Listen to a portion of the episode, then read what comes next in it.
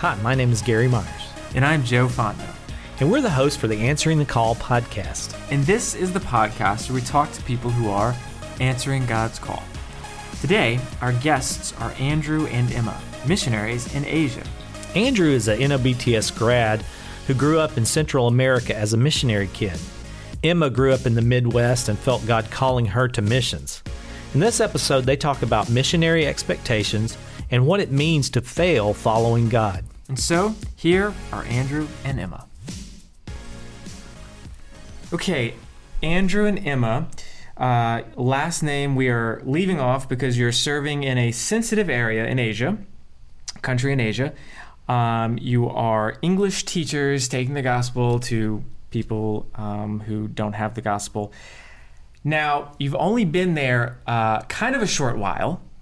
However, um, Andrew, you grew up as a missionary kid Yeah. in Central America, and Emma, you you had a very different um, uh, childhood. Briefly, tell us like how did you, why did you become a missionary? Well, uh, great question. Uh, I so yeah, my family they're they're Christians, um, and so I came to know Jesus at a very young age, um, and so I, I realized that if if life is all about Jesus, I want my I want my job to be about it, and but.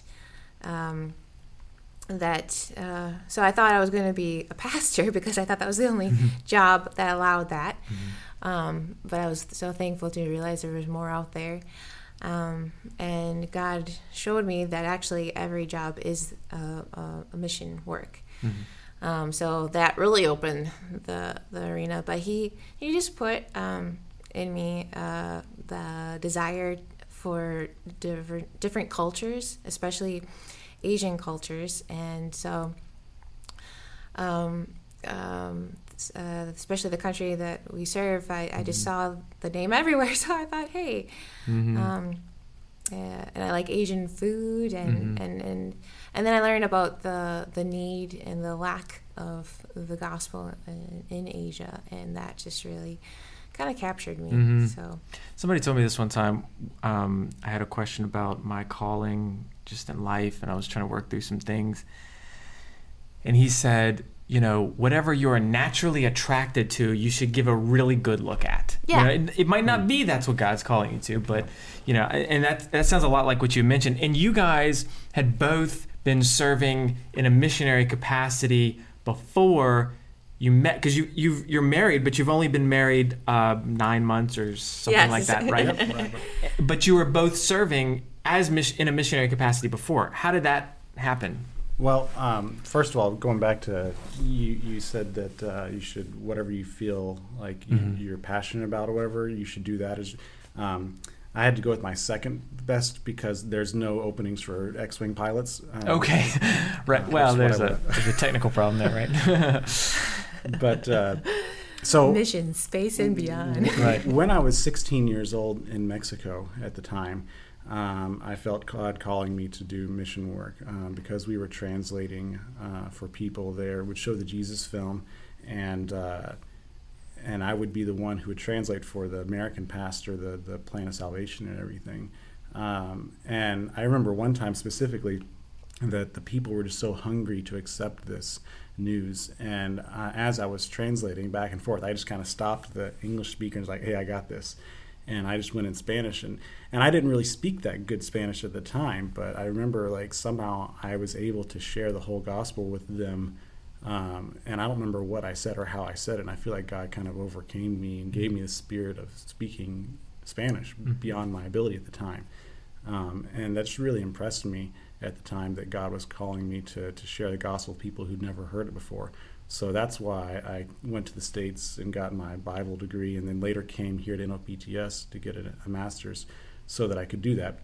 And then I found this group that was working in Asia and it, it just felt like a perfect fit for me. I had previously tried to go um, to uh, to Egypt with a group here, and that kind of fell through and everything. Um, and so I thought maybe the the Muslim world, but then then later God called me to um, to this part of Asia uh, instead. and uh, it just when I arrived, it felt like I was home, and it just Mhm. felt like a perfect fit.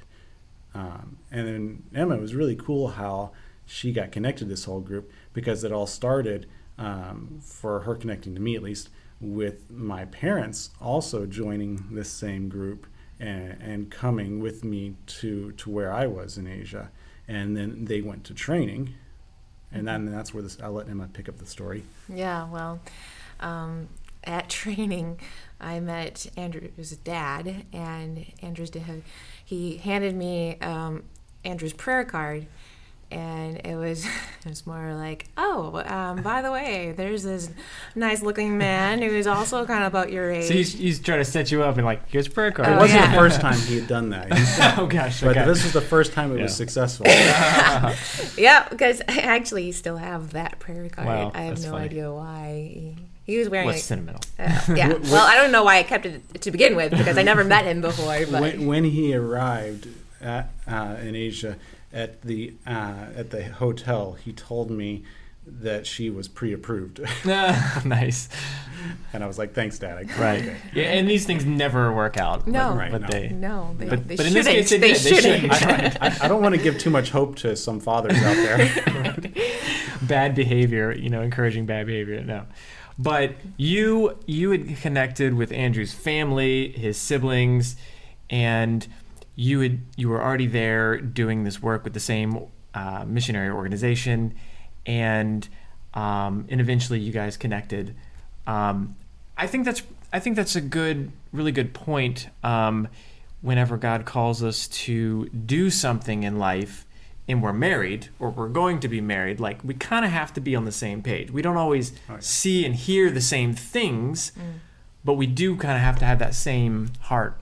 Yeah, we're definitely a team. It's really cool. We've only been married for a few months, but it's already neat to see us tag team in missions. Uh, like we have some people who are non-believers that uh, at the place where we've been working this year while we were on kind of a sabbatical, and they've um, come over to our home, and we've been able to host them and and just uh, minister to them. And it's really cool how like I know that she's praying when I'm doing something, or I know that, and she knows that I'm praying whenever she's doing something, and, and like maybe she's in the kitchen preparing something, and then I'm talking in the living room, and then we'll kind of pass the baton. Yeah, it's actually it's been cool because well, a lot of what we have been doing just here in the states we do, and I mean that's how we we connect with where we are in Asia um, is through hospitality Mhm. and meeting with students and and just really loving on them, Mm-hmm. and so yeah, it's been it's been cool to be a team and um, early on as I um, I, I guess I, I came with a m- mindset that you know my aim in life can't be marriage because it's not a promise to me. Um, and uh, I at times I've had to go through this conversation sometimes with God to, to do to just remember like you know he reminded me um, am I enough for you? And, and the answer um, whether it was seeking just a, a, even a close best friend like like a girlfriend of some kind uh, he, I, I always was wanting that and he said and that was the question and I had to come to terms I'm like yes yes you are and and I was surprised that in, in that process of, of um, he would uh, um, just grace me with with Andrew Mm-hmm. but it, it, it's not it's not like I was lacking Mm-hmm. but Yeah. it definitely was uh, Certainly an additive. And we find out the more we talk about our past that man if we met each other like five years years earlier we'd not be friends i don't think Yeah. so the father really molded us for that moment That's great. So, here's something um, I want to ask you guys specifically because you've told me that you're you're often working in the same area or similar areas, and you have very different experiences still. So, in a general sense, you know, answer however you want. Um, what have been some of the things that you really thought it was going to be like X and it turned out to be Y? Mm. What are some of the things that really kind of blindsided you or just really caught you off guard? Yeah, so you're referring to the fact that um, while we were there, we were single, and so we were uh, teaching in different cities, and then now we came back, uh, and we're going to be going back together this time, and so it's going to be different because it keeps changing. Everything changes over there. But uh, one of the things that really surprised me. Um, I had visited this place before, and I'm a rather picky eater, and, and I, I really hated the food the first time I was there. Um, Which and is an unfortunate thing to be a picky eater and then to leave Right. the Oh, I- country that you're I mean. I, I grew up in Mexico, and I hated Mexican food the whole time I was there. I don't. I mean, it was weird. That's- I mean, that's it breaks rough. was- my it- heart. That's right. That's right. Mine too, actually. I just don't like onions. I Yeah. and, and We a few other you. things. But um, I really expected it to just be kind of terrible in some of the ways. Like I thought, I thought it would be really hard for me with the food and stuff. Sure, sure. And when I got there, I realized it's actually pretty awesome. I mean, I mm-hmm. still don't like onions. I still don't like most of the things I didn't like then, but I've like been a lot less picky first of all, and mm-hmm. second of all, I've learned to adapt or kind of just move mm-hmm. things over or order what I want there that that I like and and and that's one of my favorite things now is the food there. Mm. Yeah. Um, and I see that as a grace from God. in Yeah, that I do too. That's interesting. Yeah, right. Because you got to live with it. Yes. Um, that's a really interesting thing because I feel like that sounds like a small thing, Yeah. but it's not. Because when, you know, if we're really being honest with ourselves, God is calling me to do this great thing. In my mind, this is such a great, huge thing. And I'm like, yeah, but here's my objection. I don't want to tell anybody, but I don't like the food. You know what I mean? Like, Yeah. that's why I'm kind of pushing the brakes, you know, or whatever it is. But, but that, that is kind of an interesting thing that you I like how you said that you didn't actually you don't actually like different things now, but somehow or another it's turned out that you really enjoy this whole process. Yeah, it's weird. Like, um, I, I, whenever people say they don't like something, usually what that means is they can eat it, they just don't like it. Um, whenever I say I don't like something, usually what it means is if I swallowed it, I would probably gag and throw up, and I don't want to do that. And so it's better for everyone if I just avoid it. Um, and now it's kind of adjusted more to the I can eat it, but I don't like it. And when that that right there is, I, I think that's the biggest change almost. Is like I can eat things I don't like now, whereas before I couldn't. Kind of. Yeah, I'm still praying for the miracle that you begin to like onions. We're, we're the old tale of Jack Sprat and his wife. Jack Sprat could eat no fat, his wife could eat no lean. So Mm. betwixt the two, they lick the platter clean. That's kind of us. Uh huh. That's funny. yes. What about you, Emma? What what kind of caught you off guard? Things you didn't see? Um, well, it's interesting because I've had um, two very different experiences of um, Asia. Mm-hmm. Um, because the first experience, I was a um, kind of an involuntary independent, and I I thought um, I was under the impression of my skill and Christian ability that you know a team would be great, but I can handle it if I Mhm. wasn't by myself, and um, I was uh, extremely wrong. um, and So so you just kind of went by yourself. I did. That's But, but she well- wasn't supposed to. Yes, I was. I was uh, kind of at a. I was part of a different, a starting up of a Mhm. different program, mm-hmm. and so I was a guinea pig, and I actually was supposed to have someone in my um, city where I was at, but it didn't work out. So uh, that's why I was a kind of an involuntary um, independent, and um, I was also dealing with um, some very unhealthy ways of dealing with stress. Um, I was bulimic Mm. for um, all that during that time, and that's what um, Andrew mentioned that I kind of had a failed experience, um, and uh, because that I was in a very unhealthy state of just emotionally and Mhm. physically, and um, that I had to leave. And I felt like I was abandoning post because my contract was for the year to teach Mhm. um, high school students.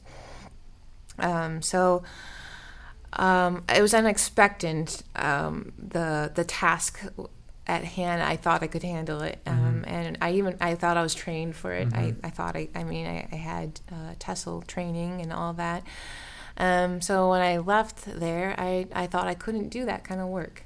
So it was a, also a second surprise because once I joined an organization that um, that was the support. It, I mean, uh, and also modeled in the Bible of going in teams.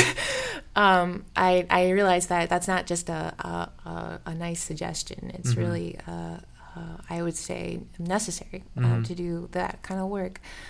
Um, and um, but I, I was it was a fearful thing, and um, so uh, I was surprised um, because I it's almost like how um, Jesus led Peter to the charcoal fire again Mhm. after he was um, after he denied him three times. He restored him Mhm. um, by building another charcoal fire um, um, and feeding him and and and saying, um, "Do you love me? Well, Mhm. then you know do this, do this work Mhm. that I prepared you to do." And so, I uh, I I throughout my first year through this organization, I was teaching again, and I was really really terrified. I was kind of um, almost um, PSD PTSD. PTSD. PTSD, yeah, the military. Yeah. yes. Um, Yeah. That of uh, is this going to work? Can I do this? And and and God just led me through that, and it was a very positive experience. And I was surprised that I actually enjoyed teaching Mhm. English to Mhm. college students, and so that was a really fun, So unexpected. I thought something was interesting. You you described it as a failure, and so you, so you went there, supposed to have some kind of support, but you didn't.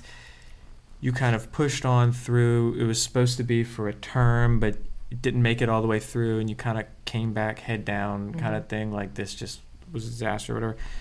But at the same time, though, I'm struck by the thought that like that is literally the story of all of us, right? like that is the whole point of the gospel is that we are failures, right? Right. Yeah. If we could do it ourselves, we wouldn't need Jesus. Right.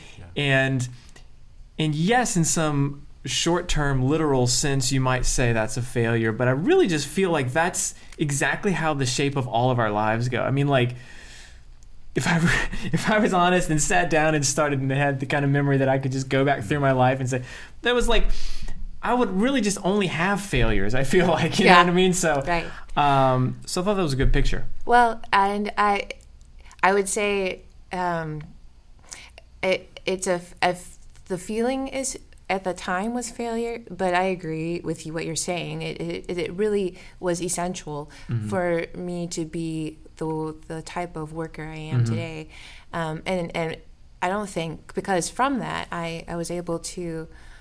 Um, it kind of broke me that experience, and um, it it brought me to a point where I, I, I had to face my bulimia Mhm. head on, and um, and if I didn't do that, I wouldn't have ever been healthy enough to be back on the field, and so um, and uh, I was able to experience what my head knew about the power of the gospel, but but n- now I know the power of the gospel in in a way that's personal Yeah. because um, I've been freed of that, Yeah. and so. So this is interesting. So you grew up uh, Midwest, um, Christian family, but not um, missionary centric kind of thing. On the other hand, and now you're a missionary. On the other hand, Andrew, you grew up all over the world, basically in some capacity, Yeah. as a missionary kid. So very different backgrounds, but you're now essentially doing the same thing. You're married and all this. What has been different? Partially, it's opposite side of the world. You know, going from Central America to Asia. What has been different for you? Um, you know this life from a from a child's age, but what's been different from you transitioning? Maybe going as an adult. Go, you know. Well, uh, two things. One, uh, when we were kids, um, we were with the IMB at that time, um, and so, and we at that time um, didn't have to raise support or anything because we were funded by the cooperative program. Um, and I think my dad would occasionally say, just jokingly, like, um, "We're better than those missionaries over there who don't have to go beg for who have to go beg for money." Um, and I think he, he was just joking at the time, but I think I really internalized that um, and seriously thought that we were in some way or other better Yeah. because of that, um, because we were funded.